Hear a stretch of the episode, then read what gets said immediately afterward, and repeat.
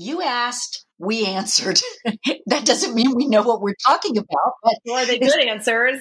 I don't know. Well, this is Better Homes and Gardens, and this is um, last year they introduced the readers to their question and answer issue, answering some of the most common questions that they get from readers about home design, cooking, gardening, health, and beauty.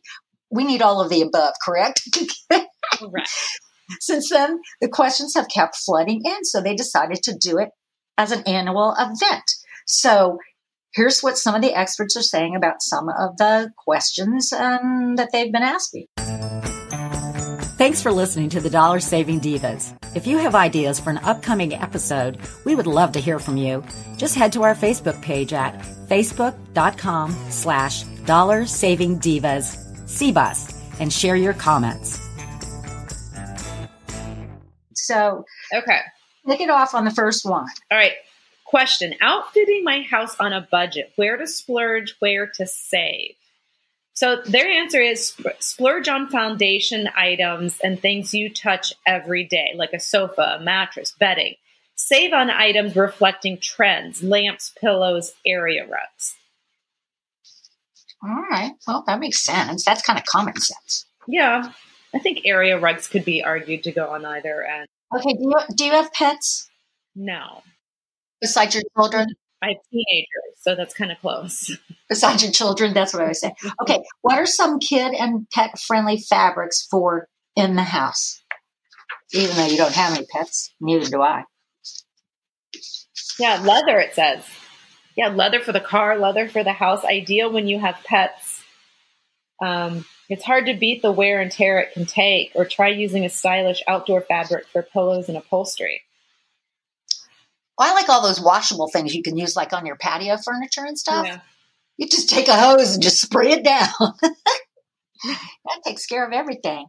Okay, now, how do you up the natural light in a room with few windows? You're more of the artsy craftsy kind of person than I am. I am. Yeah. Put a big mirror on the wall like it's going to be Elvis's family room. well, and then, and it makes the room look bigger, doesn't it? Yeah, no. What they're saying is white walls. Uh, my mirror, my mirror thing was a joke. White walls.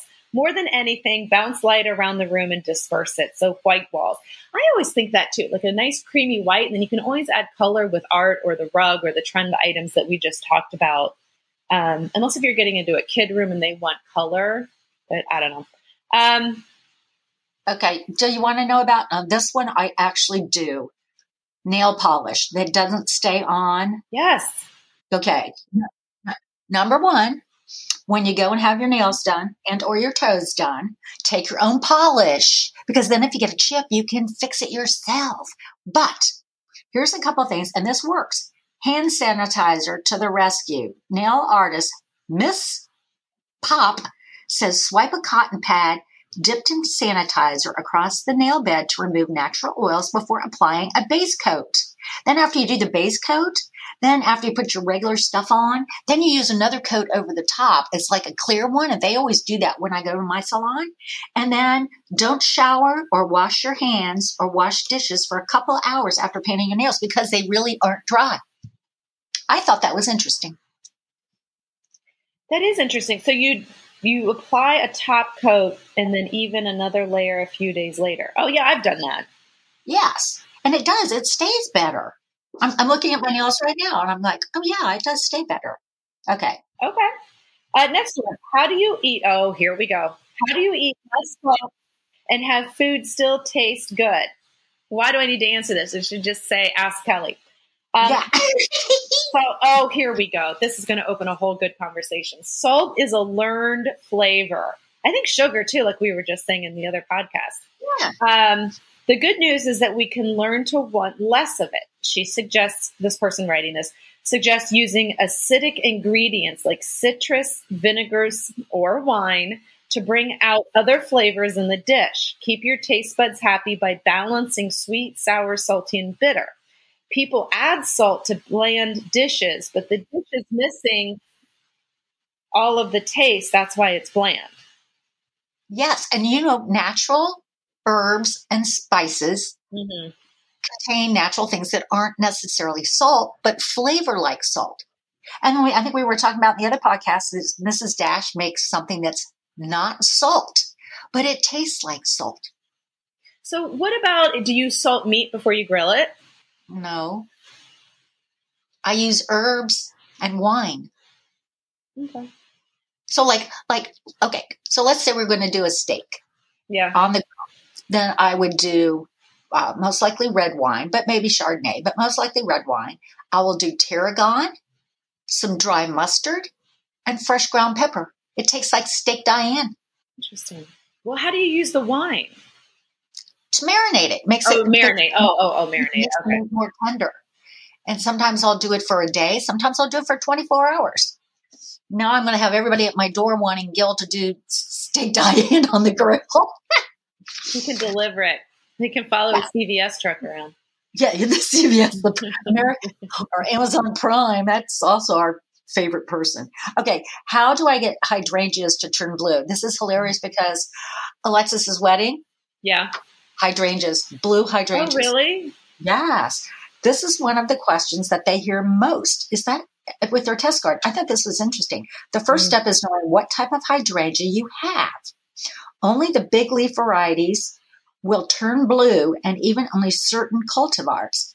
If you if you've looked up your cultivar and it's one apt to change color, the fix is simple. You just need to make your soil more acidic by applying aluminum sulfate, often sold at garden centers specifically for hydrangeas. And this is why I realized why the blue hydrangeas cost more from the florist for her wedding because they got to go through all this crappity crap just but that's what she wanted, so that's what she's getting. She's getting blue hydrangeas, and now I know how they do that. yeah, they are pretty. They are be- they are beautiful. Yeah. Okay, next question. Can you use gluten free flour like regular flour? Nope, can't. Uh, I know that. Let's move on to the next question. Okay. Unfortunately, you cannot swap a single ingredient alternative flour like almond or buckwheat for all purpose. You need to use a replacement that will mimic the texture and structure gluten provides. You can, however, sub in a mix. They developed a rigorously tested, a cup for cup gluten free flour mix at their Better Homes and Garden test kitchen. So mix a batch or a double or triplet to keep it on hand. So this is this is the batch, and we should probably put this up on the website or you know with the podcast so that people see it written out. But it is um, in a large bowl. Whisk together three cups white rice flour, three cups potato starch, two cups sorghum flour (S O R G H U M), and four teaspoons xanthan gum (Z A N T H A N).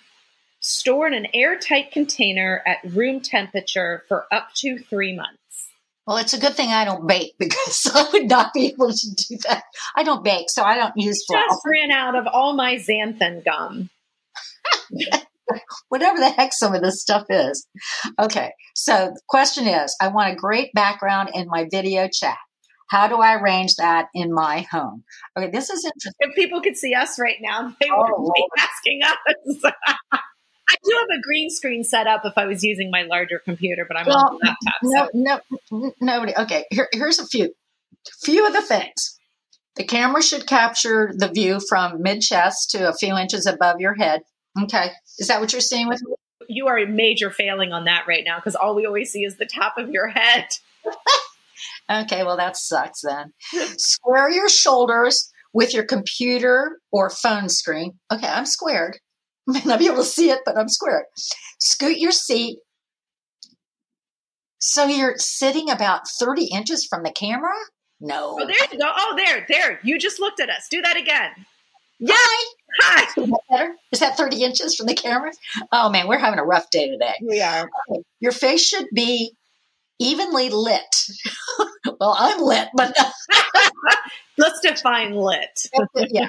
If there's not enough natural light, place a lamp behind the camera. Okay, well, that ain't. Ha- I got a lamp back here, but I don't have it on. Okay. Now the other thing is, don't forget to clean your camera lens frequently. Okay, well, No, I want my camera lens to be like have some stuff on it because then I can get that real. Remember the show Moonlighting? And any Oh yeah. whenever it would show, um, what's her name? Her Maddie was the character, but who was the woman? Um, Oh, played her. That uh, the uh, she was a model. yeah, not it wasn't Candice Bergen. Who was it? No, and then no, no. Bruce Will. Anyway, so whenever she was sitting, Bruce Willis and her. whenever she was sitting at her desk, she always had like that that gauzy film look. Yeah. Oh yeah, yeah. That mood Right. light. Yes, It's like they put a, a like it's like they put a thing over the camera lens. right. So I might leave my camera dirty for my moonlighting haze. Soft lighting. That's what we need. Okay, I'm done. I'm not going anymore in this one. We're moving right along. So everybody, have a great day.